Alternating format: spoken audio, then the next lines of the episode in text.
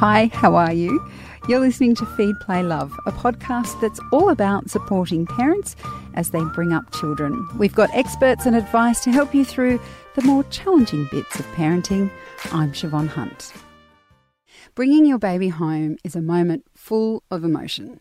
It's also a time that can feel bewildering. You can be physically exhausted, having gone through labour, tired because you haven't slept much, and there you are. If you have a partner in this baby thing, two adult humans with one small, vulnerable human. Chances are the most you've planned are a package of newborn baby nappies and a bassinet, perhaps. But there are lots of things you can do to make your transition to parenthood a smoother experience. Kirsty Levin is a psychologist with the Parents Village and a mum of two. Hi, Kirsty, how are you? Hi, I'm great, thank you. So, if you were there at that very moment when the new parents have opened the door, they've put the baby in the carrier down on the ground, they're just looking at them, what would you say to them in that moment? First up, I'd probably say take a moment and soak it all in. Take a moment to breathe and sort of um, revere in the surreal moment that they're really engaging in, in that at that time because it's, surreal. it's the only time they'll ever have that experience of taking their firstborn baby home with them and acknowledging it and talking about how weird and wacky they feel and how out of sorts but how beautiful and how wondrous it all is is a gorgeous thing to actually acknowledge rather than just walking through the door and just plonking things down and getting straight into action if you like um, I'd also say cut yourself a whole lot of slack and know that you will not have 99.9% of the answers in the first few week, weeks. It will all be trial and error, and that's okay. It's okay to make tons of mistakes because you'll be learning at light speed and you'll be picking up skills you never thought you would before. Um, and you will be really not only picking up knowledge but skills and abilities that are brand new to you. So be kind and compassionate to yourself and to your partner who may not do things the same way that you instinctively would like to do things. I would also say that's the time to think about how you're going to rally the most support possible to enable you to flourish and recuperate and um, replenish your body from such a transformative experience. So, when we talk about rallying support, we're talking about who are you going to bring in to help you with feeding, washing, cleaning, um, laundry, and what specialists have you got on hand waiting on the sidelines for you, like a paediatrician, a great GP, a great lactation consultant, a physiotherapist, for example, that are all part of your core team to help you recuperate and recover from birth. It's so interesting you say that because if I put myself back into that place six and a half years ago when I brought my baby home, my assumption was this was all on me. I didn't think about it being uh, like the way you described it there is like having you're a rally car driver and you've got your team there that you're going to pull in and they're going to fix your tires. like I was like, oh no, this is all on me. I've got to do it all. What are the benefits? I mean, it sounds like an obvious question, but what are the benefits of actually asking for that support? What difference can it make in those first weeks and months? Well, for the mother, it absolutely alleviates the burden and the weight that is on them to be everything to everyone at all points in time. And after giving birth, your body is battered, your mind is exhausted. You need someone to take the reins in other parts of your life to be able to devote all of your attention and your energy to your newborn who is helpless and needs you to bond with them and feed them and wake up for them and all of those things that are all consuming. So, all of the everyday activities that you were so used to being in control of and autonomous with beforehand need some support behind them to continue on as usual or to be set aside and delayed, postponed, whatever that might be. Um, because you do have to hone in your energies on a completely new job in a completely new environment with a completely new routine that you've never engaged in before. And so I do think there's this pressure and also this myth that we should be able to do it by ourselves.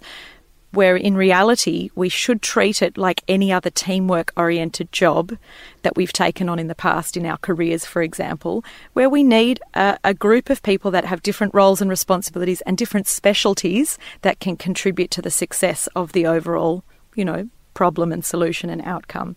And the baby needs to be raised by a village or a tribe. And these are all the people that you, we would suggest you bring into your tribe to give you all of that core level of support, to make you feel confident, to make you feel like um, you've got someone to vent to, to make you feel like your body can be nourished so that you don't have to do the cooking and cleaning while you're sitting there feeding your baby and getting up for them 24 7.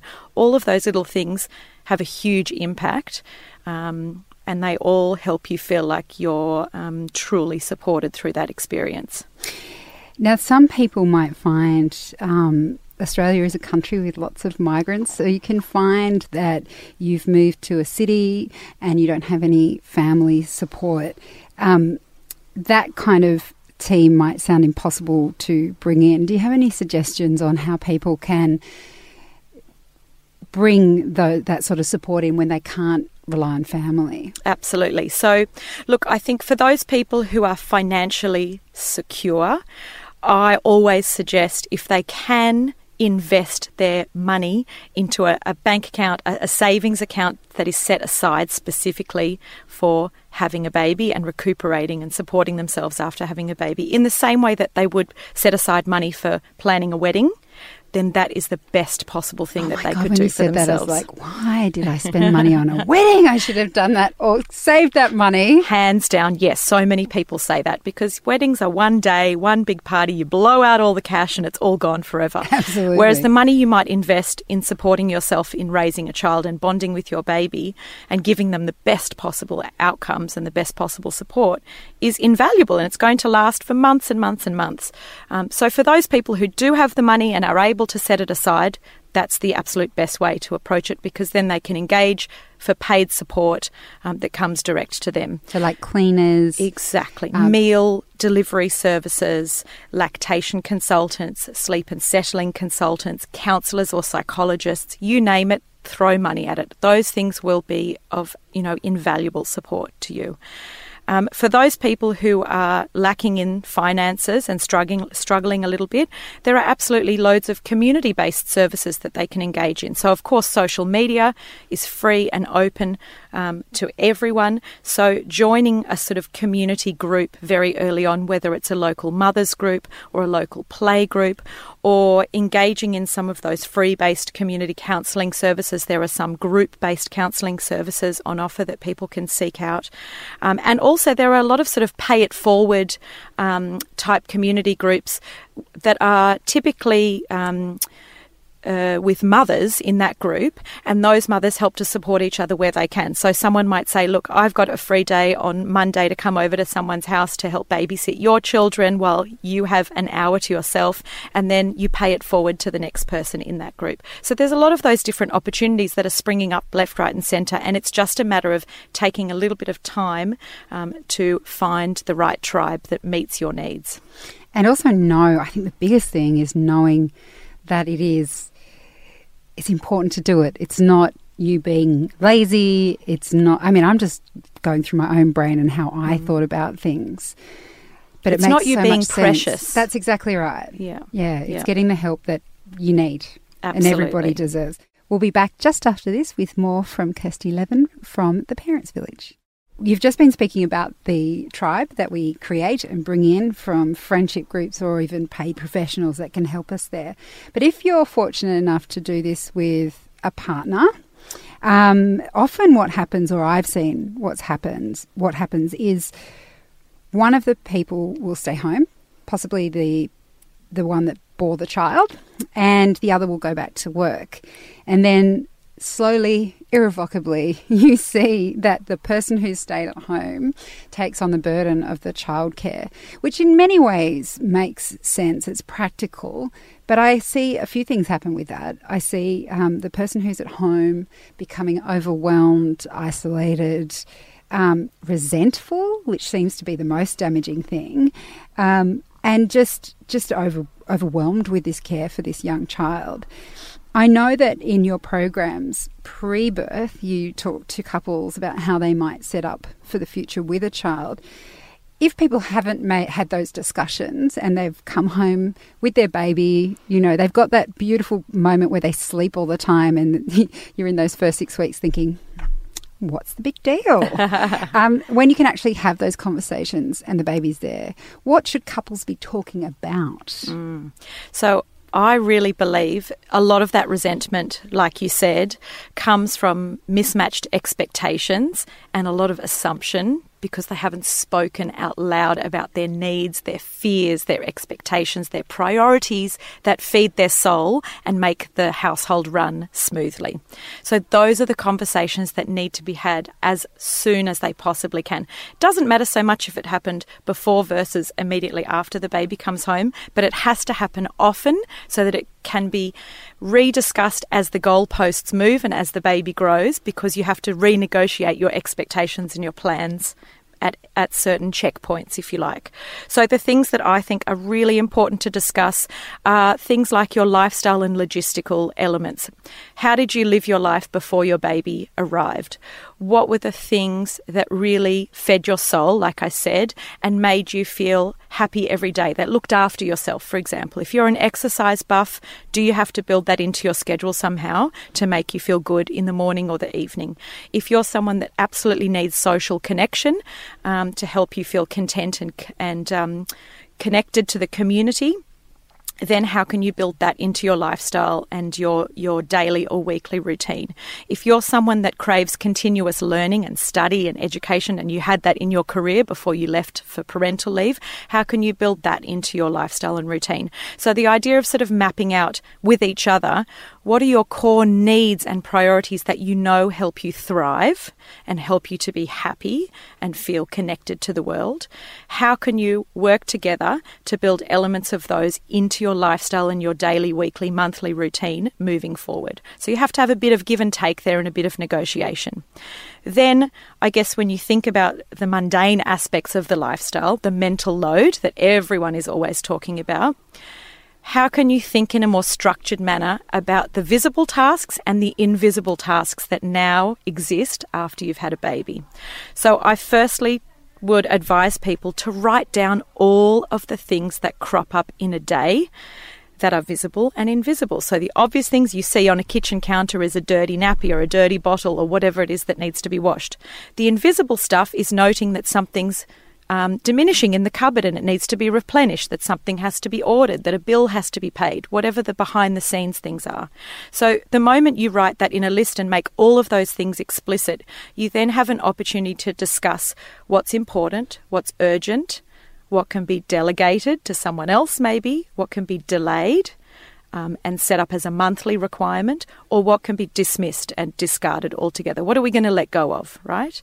And then you pick and choose who's going to be in charge of what.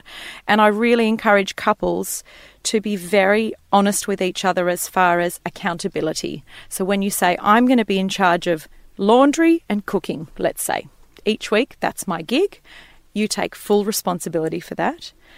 If you fail in that task, then it's your problem, but you don't burden your partner with that necessarily unless you renegotiate it at some stage down the line. So it's all about sort of creating a psychological contract between each other to determine what's important to them, what are they going to car- carry out together, what are they going to be responsible for individually, and then to make a pact to come back together at the end of each month to see how it's tracking and renegotiate that.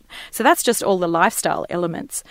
In terms of the relationship side of things, that's a whole other kettle of fish. and they absolutely need to be I think, brutally honest with each other about their fears, their expectations, their concerns about how they were parented and how they'd like to parent and discipline their child and raise their child in the future. And again, I think that has to be a really fluid, open conversation that is had on a regular basis. With each developmental milestone, different things will crop up, different questions, different concerns, and things that they've observed with their child. And I think there's an opportunity to almost have a state of the union type conversation between two parents um, at the end of each week. You know, what have you enjoyed about this week with the baby together? Um, what are some things that are confusing you? What are really, really stressing you out? How can we support each other better to make sure that that doesn't happen again next week or that we bring some help in to give us that extra support? With the baby itself, because all of those things which when you mention it and talk about it like that, they are enormous. Mm. Life, just life admin and dealing, keeping a house running is enormous. And then you have the baby itself.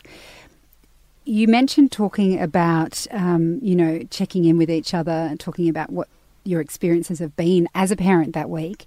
With those initial discussions, how would you talk about the way you're both going to care for that child? So, for example, in my relationship, we assumed with the first baby, I don't even remember saying it to my partner or him saying it to me. I just got up with the baby. I mean, I think on the first night, hilariously, he got up with me. And then I just looked at him and went, That's ridiculous. You don't have breast milk, just go back to bed, right? um, but then it became a thing that I was always getting up to her. And of course, you hear the stories where couples lie in bed at night and they elbow each other, it's your turn, it's your turn. How do you negotiate that, particularly when one of you is working and might be needing to be cognitively switched on in the morning, and the other one of you is emotionally and physically completely done by the end of the day before the night even starts. Mm, it is such a challenge.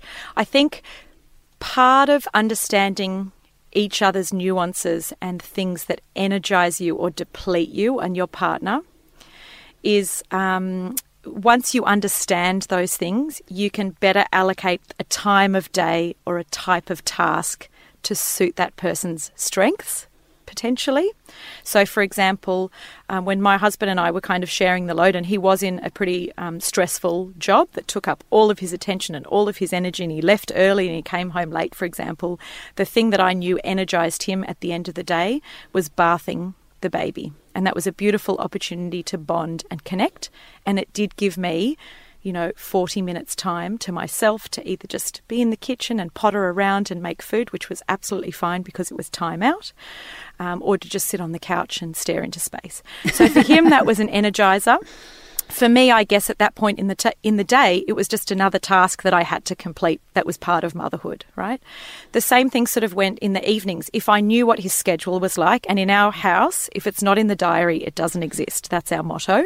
So if I knew that he had a series of meetings the next day and he had to be on his absolute A game, I knew that I I wouldn't wake him up for certain um, sleep and settling, you know, needs in the night, and I wouldn't give him the nudge in the night to to do his turn necessarily every time, because I knew he, he needed a night off, for example. But on those days when I knew he had a pretty light on day, or he could, you know, take a lunch break or whatever that might have been to make it an easier um, day for him, I knew that I could get him to step it up a little bit, and he could come home either a little bit earlier or leave a little bit later, and it was all part of the negotiation. So we constantly had to look at the calendar, check out what we had on, what we didn't have on, ask each other, How are you feeling, babe? Like, and if I was saying to him, I'm really, really drained, I really need a moment's peace, we'd also build that into the weekend to say, This weekend, it's my turn to sleep in. You've got bub in the morning, go for a walk, get out of the house, leave me in peace. And then when you come back, I'll be much more replenished and ready to go. So it's just constant negotiation back and forth. Because I know um, that at the Parents Village, you're very keen on not making that assumption or, or telling couples not to assume because you're the one that's staying at home that you have to do all the night duty, that there are ways of making it work so that you're not the one getting up all the time. Yeah, that's right. Absolutely. Um, for some couples who like um, to introduce mixed feeding, so a bit of bottle feeding and a bit of breastfeeding, that can work quite well with allocating the one bottle feed a night, for example, to the partner. So that's their bonding time with the baby, which allows the mother then to sleep for an extended period. And you could do that with either formula or expressed breast milk, of course. Um, for others who are expressly breastfeeding, there's still an opportunity for the dads to get up in the night once the mother has fed the baby to then help to settle the baby back to sleep. So mum has the job of doing the feeding for the 10 to 10 minutes to 40 minute period, whatever that might be, and then she goes straight to bed knowing that the bub is in great hands with the dad or the partner to be able to settle them back to sleep. So it really depends, um, you know, how you feel about the feeding situation and the sleep and settling responsibilities, but there should absolutely be an opportunity to divide and conquer there so you don't all have the burden on one person's shoulders. There's a phrase that every parent knows. It's called me time. And it is a constant struggle, particularly when your babies are small. I mean, it's always going to be a struggle with parents. But how important is that concept and what does it mean to you um, as a psychologist, sort of advising parents on their well-being? I really believe it is so paramount to your feeling of um, being contained and autonomous and independent. I think that feeling of being touched out or tapped out by a newborn is really, really common. So, when you've had a baby attached to you for most of the day for all sorts of reasons sleep and settling and jiggling and rocking and feeding and you name it, changing they're always touching you. So, that desire for separation can really build over that first um, few months. And I think the best way to get me time is to separate yourself, get out of the house, go away from your baby for a period of time, whether it's to have a massage, go for a walk around the block, sit and listen to some music while you look over a nice view, whatever it might be, read a book somewhere else, but to also get outside of the context of the home. Because a lot of people will say to us that they feel like over time the home almost feels like a prison, that the four walls are closing in on them because that's all they see most of the time. So I think a change of environment is just as important as the activity um, that you complete for a bit of self care and a bit of me time so much in that, Kirsty. Thank you so much for coming in and talking to us. Thank you. You're welcome. My pleasure. That was Kirsty Levin. She's a psychologist from the Parents Village. And for more information on this fabulous group, head to our website. It's babyology.com.au forward slash feed play love. Sleep. Parents, rightly, are obsessed with it. Next on Feed Play Love, we're talking to Tresillian educator Fran Chavas about what you can expect from your baby's sleep in the first year. The research suggests to us that even if your baby was sleeping well, sometimes at six months there's a major glitch in their sleeping where they may well have a glitch where they they start having disruptive sleep patterns anyway. Fran also talks about the impact of melatonin in breast milk and why understanding a baby's development is crucial to understanding their sleep patterns. That's on the next episode of Feed Play Love. This podcast is produced by Elise Cooper and hosted by me, Siobhan Hunt.